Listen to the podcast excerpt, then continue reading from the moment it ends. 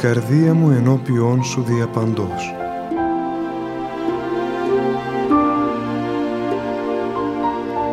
Μια απόπειρα διαδικτυακής επικοινωνίας του πατρός Γεωργίου Σχοινά μαζί σας.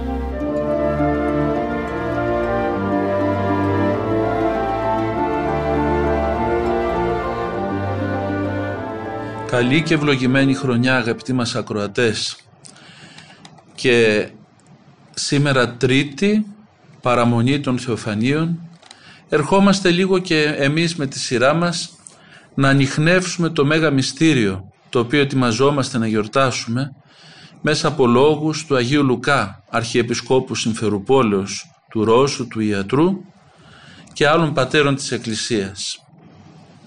Αναφέρει λοιπόν ο Άγιος Λουκάς ο Συμφερουπόλεως του μεγάλου αυτού γεγονότος της θεοφάνειας του Κυρίου προηγείται κήρυγμα στις όχθες του Ιορδάνη ποταμού κήρυγμα του Ιωάννου, του προδρόμου του μίζωνος μεταξύ των ανθρώπων που γέννησαν ποτέ οι γυναίκες το φλογερό του κήρυγμα της μετανοίας για το οποίο προετοιμαζόταν 20 ολόκληρα χρόνια στην έρημο της Ιουδαίας τραβούσε προς τα αυτόν μέγα πλήθος ανθρώπων. Ο πύρενος λόγος του κηρύγματός του έκαιγε τις καρδιές των ανθρώπων τους οποίους βάπτιζε στα νερά του Ιορδάνου καθαρίζοντας τις αμαρτίες τους. Τη μεγάλη εκείνη ημέρα με πολλή έκπληξη παρατήρησε ότι μεταξύ των άλλων που έρχονται για να βαπτιστούν βρίσκεται και εκείνος τον οποίο μέχρι τότε δεν είχε γνωρίσει αλλά περί του οποίου του είχε αποκαλυφθεί ότι θα βαπτίζει με το Πνεύμα το Άγιο.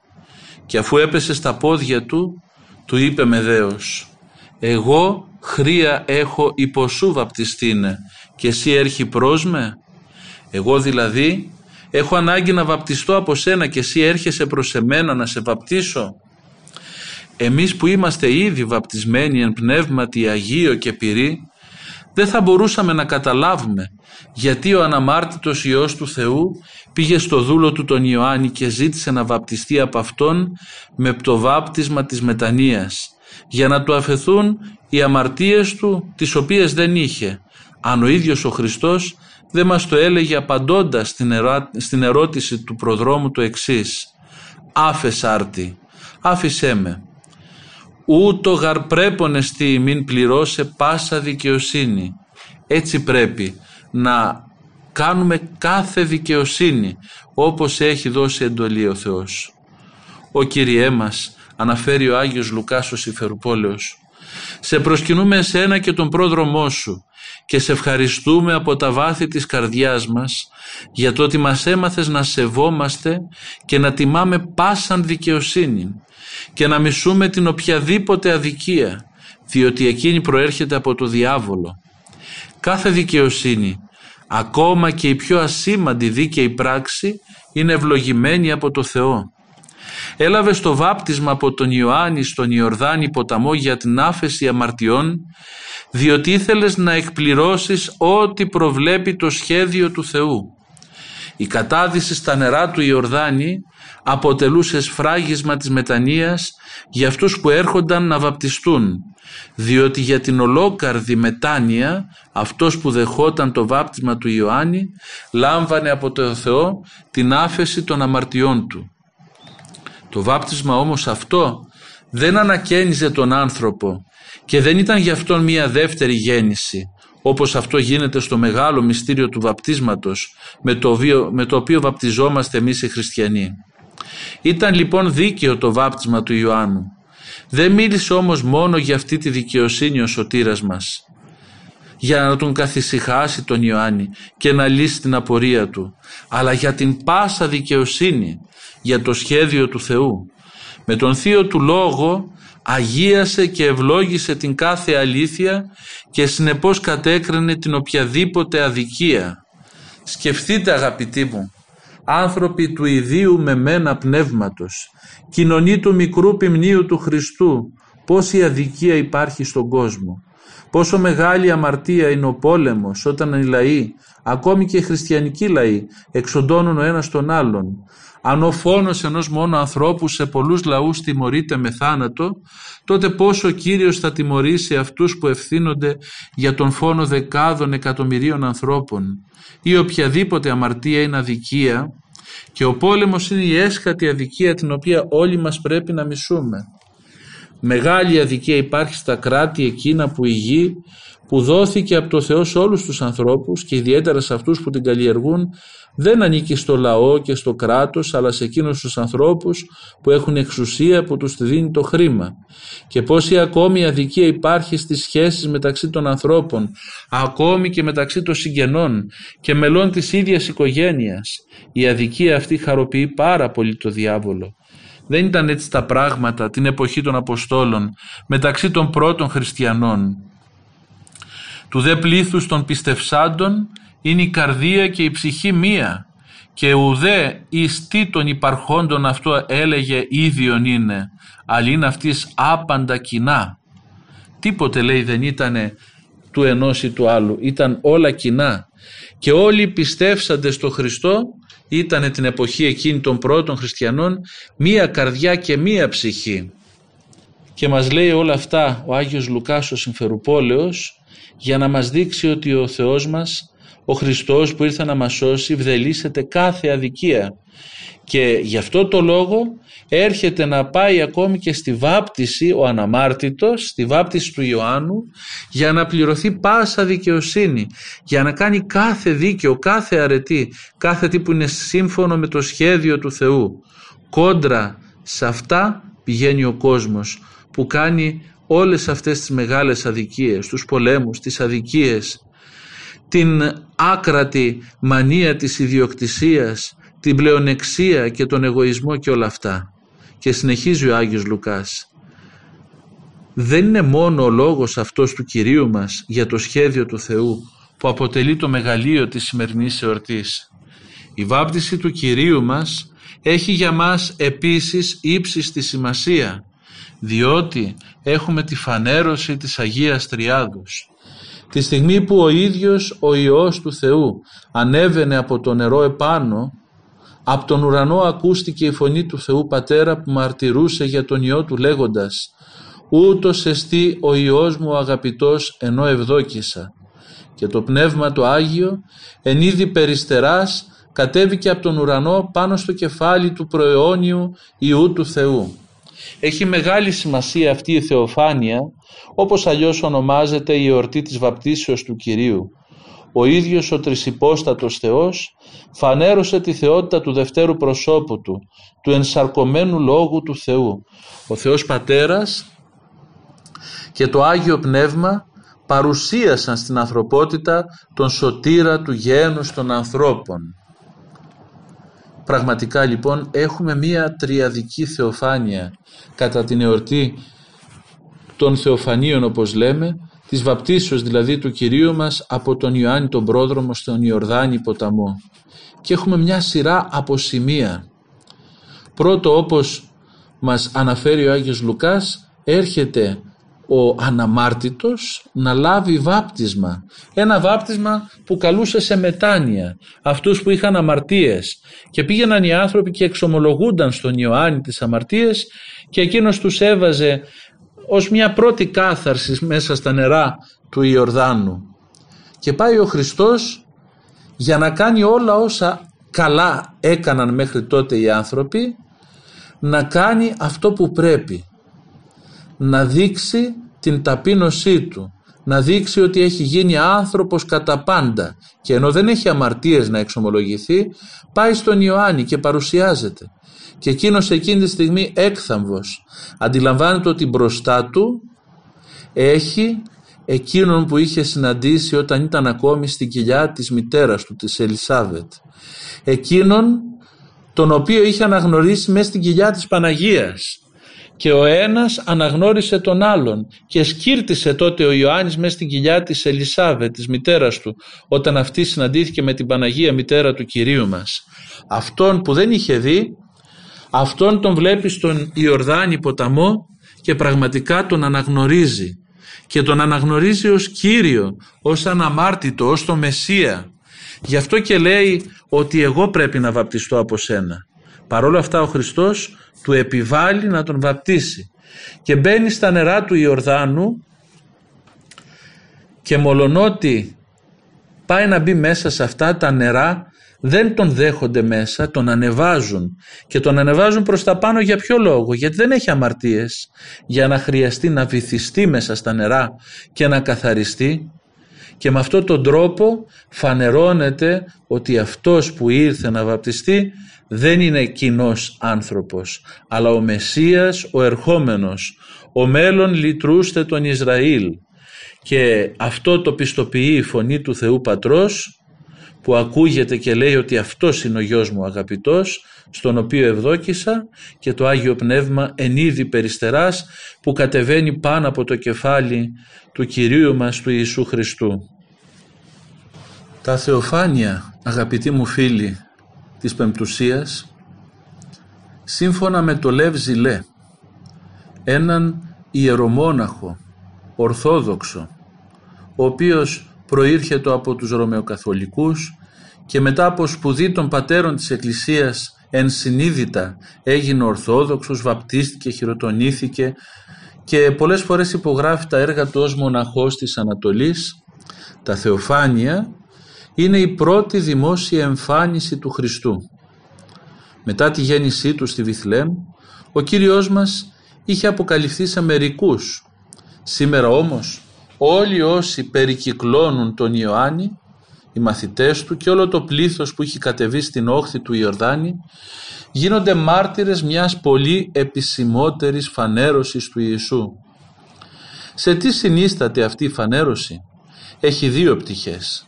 Αφενός υπάρχει η πτυχή της ταπεινώσεως, στην οποία υπόκειται ο Κύριος και η οποία αντιπροσωπεύεται από το βάπτισμα. Αφετέρου η πτυχή της δόξας, η οποία αντιπροσωπεύεται από την ανθρώπινη μαρτυρία που ο πρόδρομος δίνει για τον Ιησού και σε ένα επίπεδο απείρως ανώτερο η Θεία Μαρτυρία που ο Πατήρ και το Πνεύμα παρέχουν για τον Υιό. Ας εξετάσουμε από κοντά και τις δύο πτυχές. Πρώτα όμως ας κρατήσουμε τούτο. Κάθε φανέρωση του Χριστού. Τόσο μέσα στην ιστορία όσο και στην ζωή του κάθε ανθρώπου είναι φανέρωση δόξας και ταπεινώσεως ταυτοχρόνως. Όποιος διαχωρίζει αυτές τις δύο πτυχές του Χριστού κάνει σφάλμα που διαστρεβλώνει όλη την πνευματική ζωή. Δεν μπορώ να πλησιάσω τον δοξασμένο Χριστό χωρίς την ίδια στιγμή να πλησιάσω τον ταπεινωμένο Χριστό. Ούτε να πλησιάσω τον Χριστό στην ταπείνωσή Του χωρίς τη δόξα Του. Αν επιθυμώ να φανερωθεί μέσα μου, μέσα στη ζωή μου, αυτό δεν μπορεί να γίνει παρά μόνο αν αγκαλιάσω Αυτόν που ο Ιερός Αυγουστίνος με θερμή αφοσίωση ονόμαζε ο ταπεινός Χριστός και αν με το ίδιο σκύρτημα λατρεύσω εκείνον που είναι Θεός, βασιλεύς και νικητής. Να λοιπόν το πρώτο δίδαγμα των Θεοφανίων. Συναντάμε το Χριστό που φανερώνεται ως γνήσιος, τέλειος άνθρωπος αλλά και ως τέλειος Θεός. Και αυτή η φανέρωσή του έχει αυτές τις δύο πτυχές τις τόσο απαραίτητες για την πνευματική μας ζωή. Τις πτυχές της ταπείνωσης αφενός του Χριστού μας και αφετέρου της δόξης Του. Και αυτές είναι πραγματικά αχώριστες και το βλέπουμε αυτό σε κάθε στιγμή της ζωής του Χριστού. Την ίδια στιγμή που ταπεινώνεται, την ίδια στιγμή είναι δεδοξασμένος και πραγματικά μας αποκαλύπτει αυτή τη στιγμή ο μακαριστός Λευζιλέ ότι αν θέλουμε να ζήσουμε το Χριστό πρέπει και εμείς να βλέπουμε και τα δύο και τις δύο όψεις θα λέγαμε του Χριστού και την ταπείνωσή του και τη δόξα σου και τη δόξα του. Η ταπείνωση των Θεοφανίων συνίσταται στο γεγονός ότι ο Χριστός υποβάλλει τον εαυτό του στο βάπτισμα του Ιωάννου που είναι βάπτισμα μετανοίας. Εκείνος αρνείται όπως είδαμε αλλά ο Ιησούς επιμένει. Χωρίς αμφιβολία ο Χριστός δεν είχε ανάγκη από κανένα εξαγνισμό εκ μέρους του Ιωάννου. Αλλά το βάπτισμα που πρόσφερε ο Ιωάννης, αυτό το βάπτισμα της μετανοίας με σκοπό την άφεση των αμαρτιών, προετοίμαζε τη βασιλεία του Μεσσία. Και ο Ιησούς πριν κηρύξει την έλευση αυτής της βασιλείας, θέλησε να περάσει και να κάνει και ο ίδιος χρήση όλων των προπαρασκευαστικών φάσεων αυτής της βασιλείας. Ενώ λοιπόν αυτός ήταν το πλήρωμα, θέλησε να αναλάβει όλα εκείνα που ήταν ακόμη ατελή και ασυμπλήρωτα. Δεχόμενος όμως το βάπτισμα του Ιωάννου ο Ιησούς έκανε κάτι πολύ περισσότερο από μια απλή επιδοκιμασία και επίσημη επικύρωση μιας τελετής πριν τη μεταβάλει, πριν την εντάξει ως ατελής στο τέλειο. Αυτός που ήταν αναμάρτητος έγινε φορέας των αμαρτιών μας, της αμαρτίας του κόσμου ολόκληρου και στο όνομα όλων των, των αμαρτωλών έκανε μια δημόσια κίνηση μετανοίας. Θέλησε ακόμη να μας διδάξει την ανάγκη της μετανοίας και της μεταστροφής. Πριν ακόμη πλησιάσουμε το χριστιανικό βάπτισμα πρέπει να δεχθούμε το βάπτισμα του Ιωάννου. Δηλαδή να περάσουμε από μία αλλαγή νου από μία εσωτερική μεταστροφή. Πρέπει να δείξουμε αληθινή συντριβή για τις αμαρτίες μας. Σε ό,τι μας αφορά η μετάνοια είναι η ταπεινή πλευρά των θεοφανίων. Και εδώ πρέπει να υπερβούμε τον περιορισμένο ορίζοντα του Ιωάννιου βαπτίσματος για να θυμηθούμε ότι εμείς είμαστε βαπτισμένοι εν Χριστώ. Το χριστιανικό μας βάπτισμα μας έπλυνε και μας εξάγνησε. Κατήργησε μέσα μας το προπατορικό αμάρτημα και μας έκανε καινή κτήση, νέα κτήση, καινούργια κτήση. Προφανώς είμαστε παιδιά όταν βαπτιστήκαμε. Η χάρη του μυστηρίου όμως υπήρξε η θεία ανταπόκριση όχι στο δικό μας προσωπικό αίτημα αλλά στην πίστη εκείνων που μας οδήγησαν στο βάπτισμα και στην πίστη ολόκληρης της Εκκλησίας που μας αναδέχθηκε. Η βαπτιστική λοιπόν αυτή κίνηση, η βαπτιστική λοιπόν αυτή χάρη υπήρξε κατά κάποιο τρόπο προσωρινή και υπό προϋποθέσεις μεγαλώνοντας και αποκτώντας συνείδηση των πραγμάτων θα επικυρώναμε μέσα από την ελεύθερη επιλογή μας την πράξη του βαπτίσματός μας.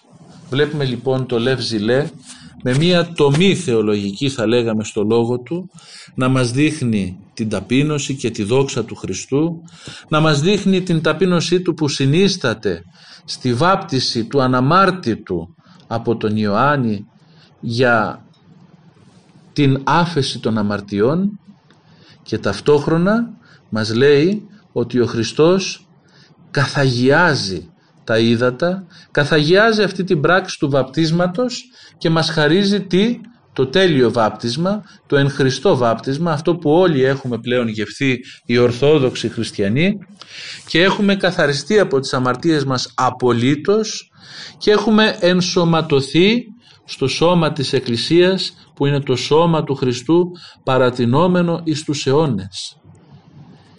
Αλλά μας λέει και κάτι πολύ όμορφο ο Λευζιλέ.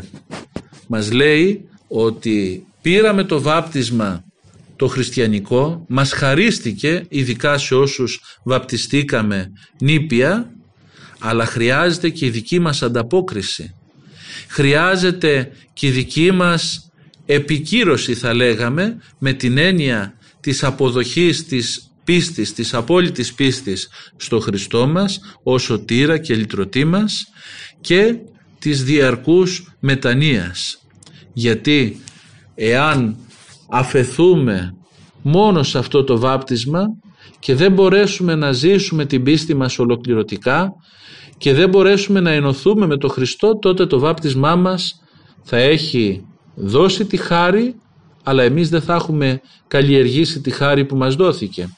Έτσι λοιπόν χρειάζεται και δική μας συμμετοχή και δική μας συνειδητοποίηση του τι μεγάλη δωρεά λάβαμε στην βάπτισή μας και πόσο πολύ ο Χριστός μας καθαγίασε τα νερά του Ιορδάνου και κατ' επέκταση την κίνηση αυτή, το μυστήριο του βαπτίσματος και από εκεί και έπειτα το βάπτισμα έλαβε άλλο περιεχόμενο και άλλο χαρακτήρα.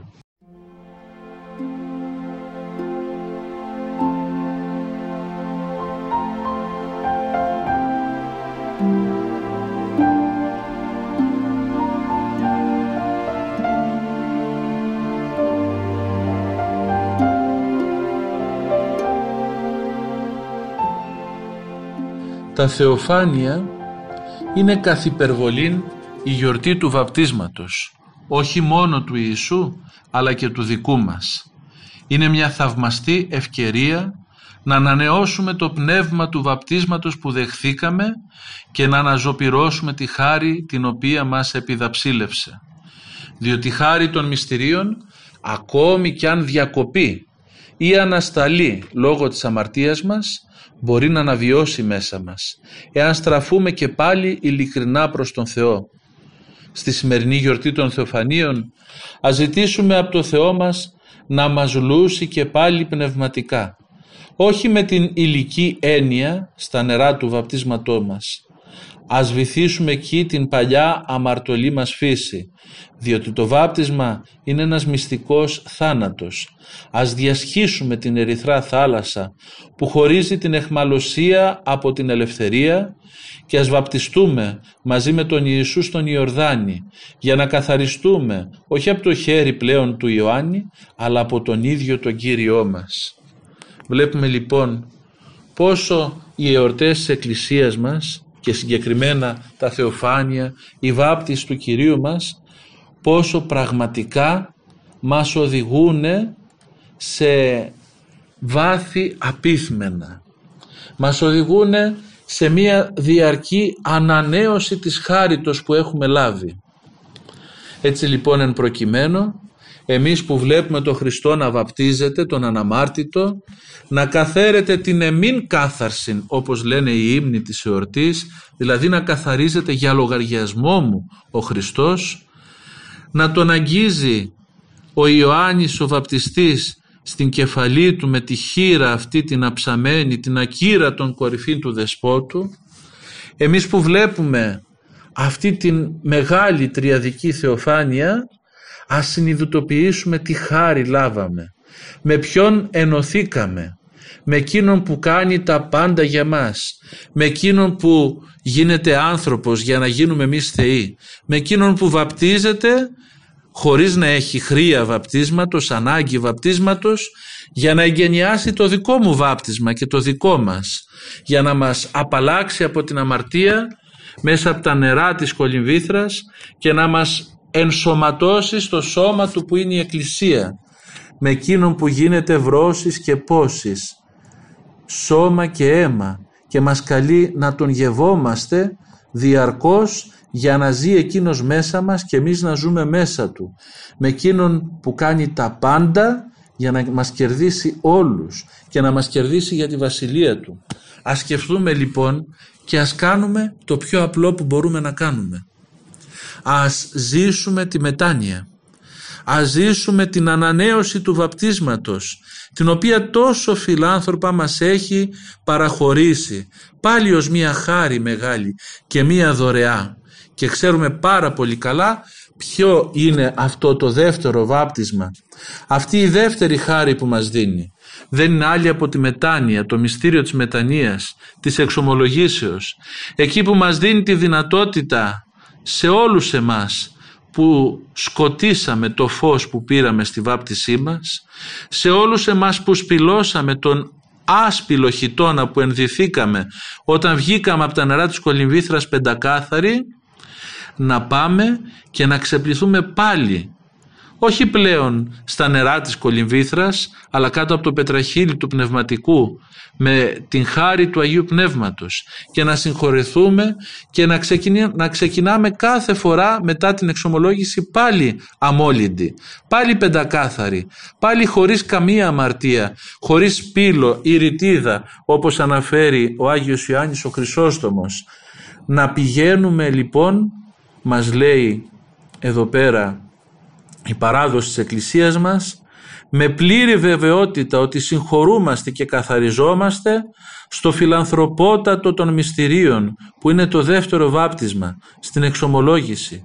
Να ζήσουμε εμείς τη μετάνοια, να εξομολογούμαστε τις αμαρτίες μας και να κάνουμε μάλιστα τη μετάνοια όχι στιγμιαία υπόθεση της ζωής μας, αλλά να κάνουμε τη μετάνοια μια διαρκή ανανέωση της χάριτος του βαπτίσματος που λάβαμε.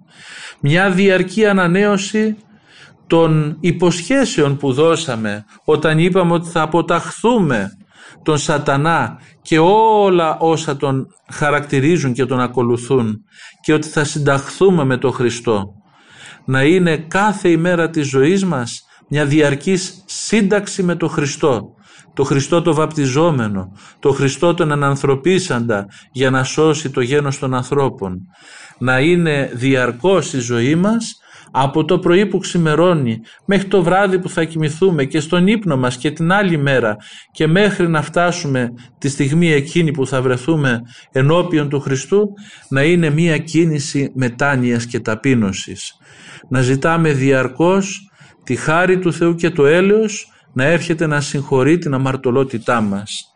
Έστω και μία ημέρα λέει να είναι ο βίος του ανθρώπου, πάλι κάποια αμαρτία θα έχει. Έχοντας λοιπόν συνέστηση αυτής της καταστάσεως, η Γραφή και οι πατέρες της Εκκλησίας μας λένε να μετανοούμε διαρκώς. Ο Σάκης αν πέσεις έγιρε και σωθήσει θα μας πούνε. Όσες φορές και αν πέσεις στην αμαρτία σήκω και θα σωθείς και έρχεται αυτή η επίσημη μέρα της βαπτίσεως του Κυρίου να μας κάνει για άλλη μια φορά να συνειδητοποιήσουμε τη μεγάλη χάρη που λάβαμε στη βάπτιση και το πόσο πρέπει να την ανανεώνουμε με την δεύτερη ευκαιρία που μας δίνει ο Χριστός με το βάπτισμα της μετανοίας. Θα γυρίσει ο Άγιος Νικόδημος Αγιορείτης και θα μας πει να ζείτε σύμφωνα με το πι πτέγυρε και ενώνει δύο λέξεις το πίπτε και το έγιρε που σημαίνει ότι πέφτει ο άνθρωπος. Το ξέρουμε ότι θα πέφτει πάντοτε αλλά πρέπει και να σηκώνεται να ανεβαίνει να μην στέκεται πεσμένος κάτω. Και πως θα σηκωνόμαστε; Με τη μετάνοια με την εξομολόγηση και αν δεν προλάβουμε να πάμε να εξομολογηθούμε μία μέρα μπορούμε όμως να γεμίσουμε το μαξιλάρι μας με τα δάκρυα της μετανοίας μπορούμε να κλάψουμε για τις αμαρτίες μας. Και οι πατέρες μιλούν και για το βάπτισμα των δακρύων και μπορούμε διαρκώς αυτό το βάπτισμα να το λαμβάνουμε. Να κλαίμε για τις αμαρτίες μας κάθε ημέρα, να κάνουμε έναν απολογισμό της ημέρας και να βλέπουμε τι κάναμε σύμφωνο με το θέλημα του Θεού μου, αλλά και τι κάναμε και αντίθετα με το θέλημα του Θεού μας. Και τότε να ζητούμε το έλεος, να ζητούμε τη συγχώρηση και τη μετάνοια και στην πρώτη ευκαιρία να τρέχουμε στο πνευματικό. Δάκρυα μετανοίας, εξομολόγηση και ομολογία της παντοδυναμίας του Χριστού μας.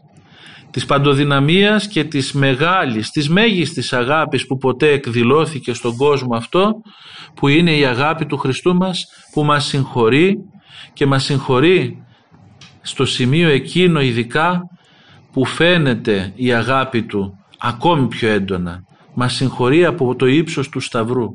Ο Χριστός μας που σήμερα βαπτίζεται, ο Χριστός μας είναι ο ίδιος εκείνος που σταυρώνεται για να λάβουμε την απόλυτη συγχώρηση από το αίμα Του που χύνεται πάνω στο Σταυρό.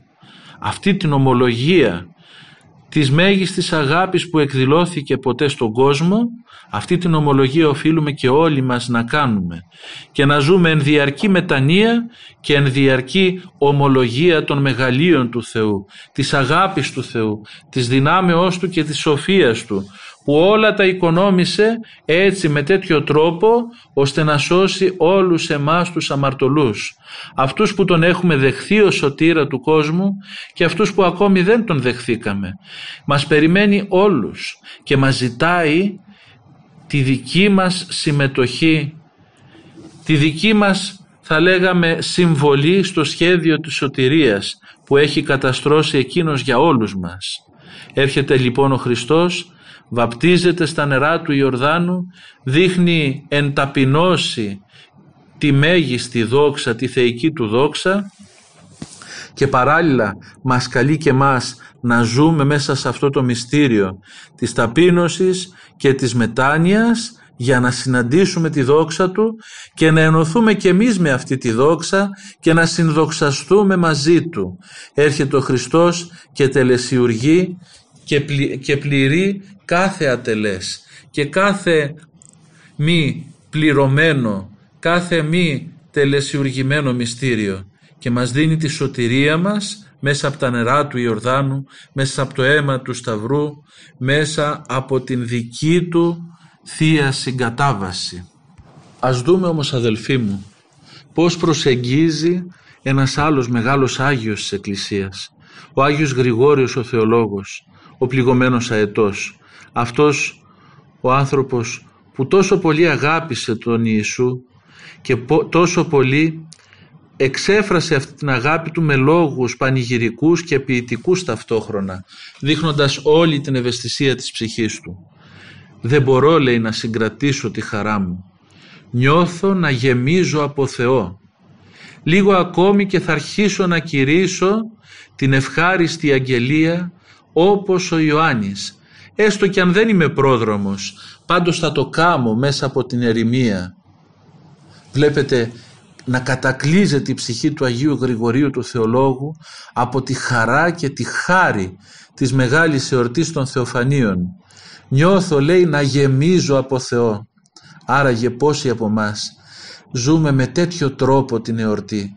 Πόσοι από μας έστω και για λίγο εκείνη την ώρα μεταρσιωνόμαστε και μεταφερόμαστε σε άλλη σφαίρα, στη σφαίρα της χάριτος που κατακλείζει τα σύμπαντα, στη σφαίρα εκείνη της θεϊκής παρουσίας, της τριαδικής θεοφάνειας που έρχεται να φωτίσει όλο τον κόσμο, που αγιάζει τα ύδατα, αγιάζει όλη την κτήση και αγιάζει και όλους εμάς τους ανθρώπους που σπέβδουμε στις εκκλησίες για να γιορτάσουμε αυτή τη μεγάλη εορτή.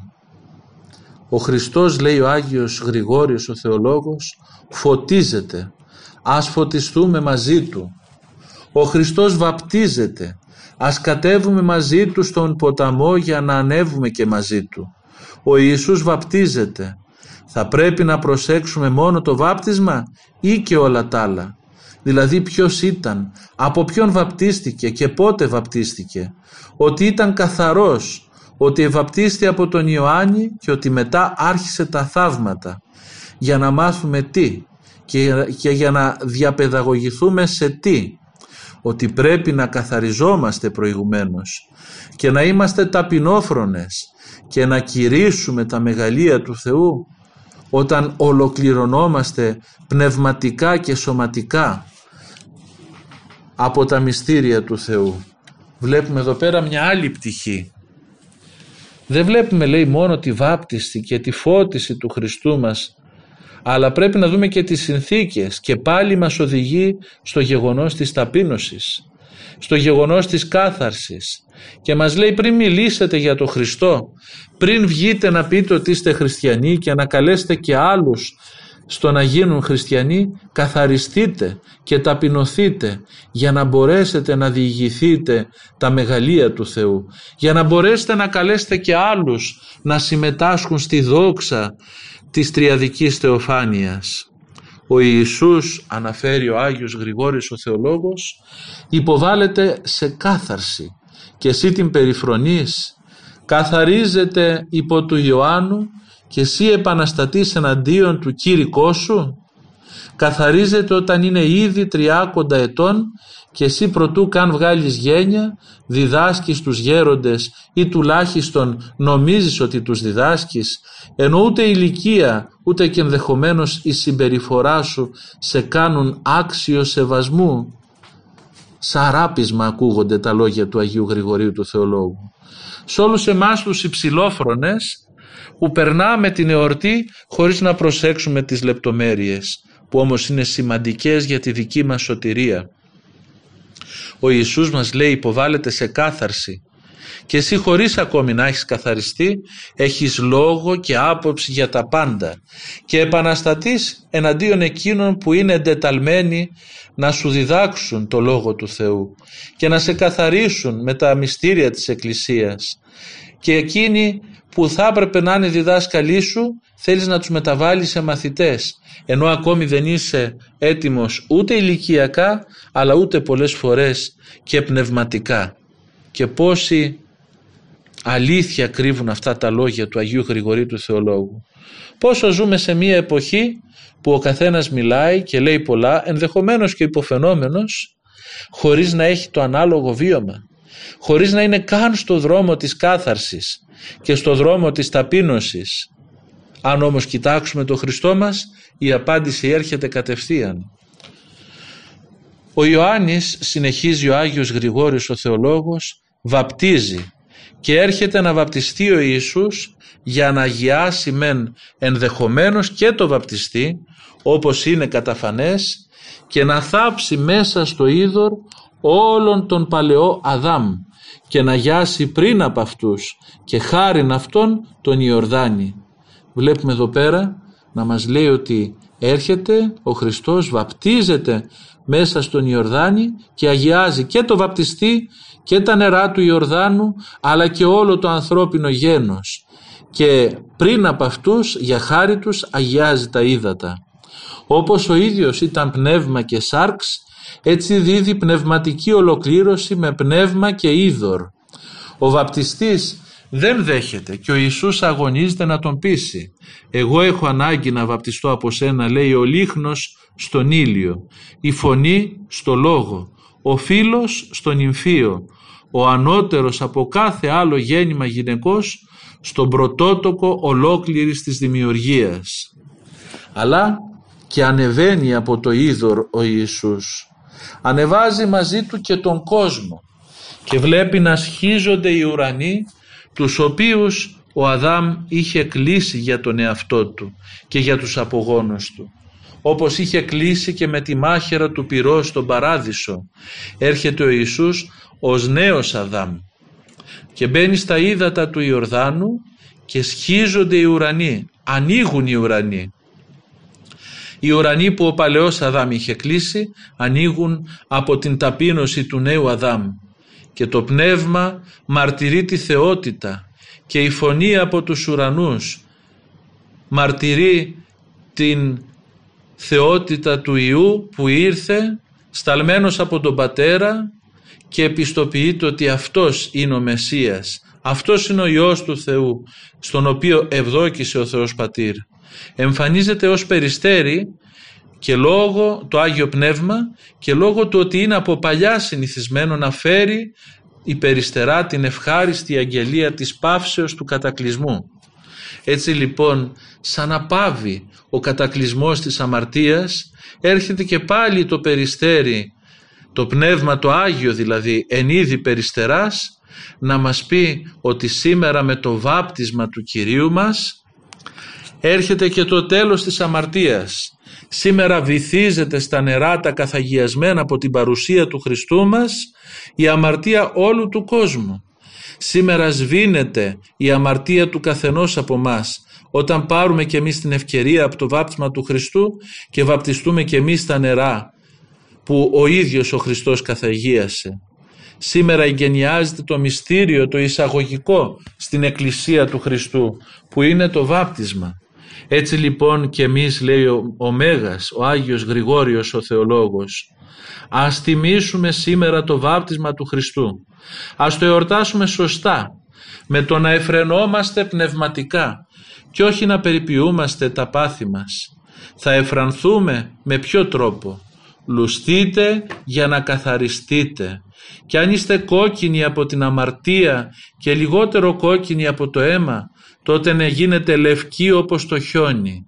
Αν είστε κόκκινοι και άνθρωποι γεμάτοι από αίματα, τότε ας φτάσετε έστω και τη λευκότητα του μαλλιού.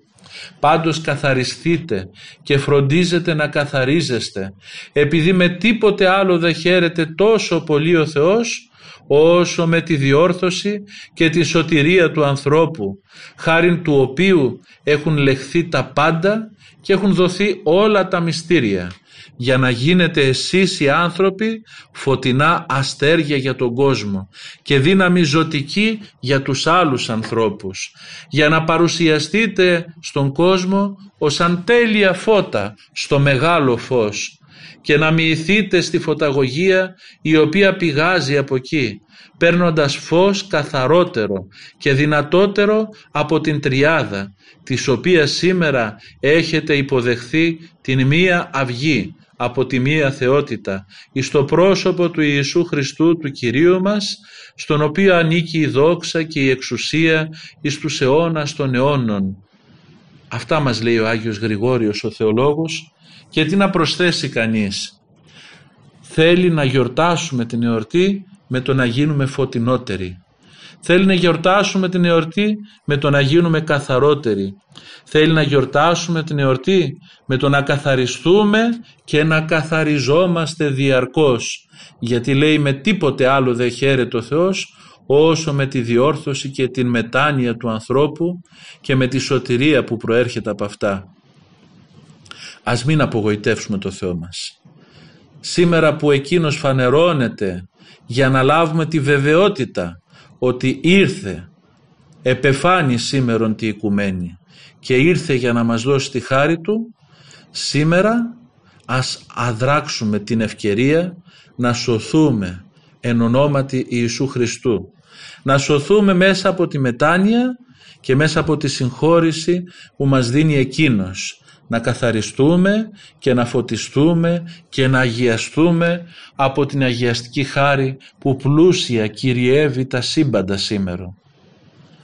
Ας χαιρόμαστε με την παρουσία του Κυρίου μας και όταν μάθουμε να χαιρόμαστε με αυτή την παρουσία τότε όλα για μας θα είναι φως. Ένα φως που θα γίνεται ολοένα και δυνατότερο μέχρι να έρθει η στιγμή που θα ενωθούμε με το φως το μεγάλο της τριαδικής θεότητος στη Βασιλεία του Θεού.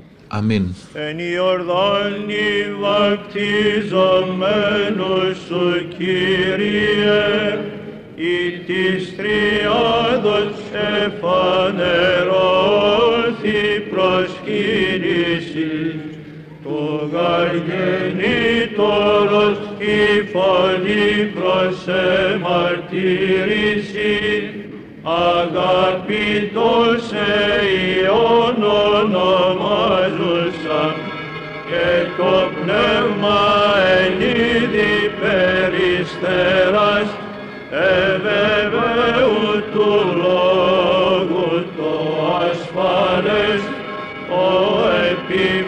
επιφανής Χριστέ ο Θεός και τον κόσμο φωτίσαν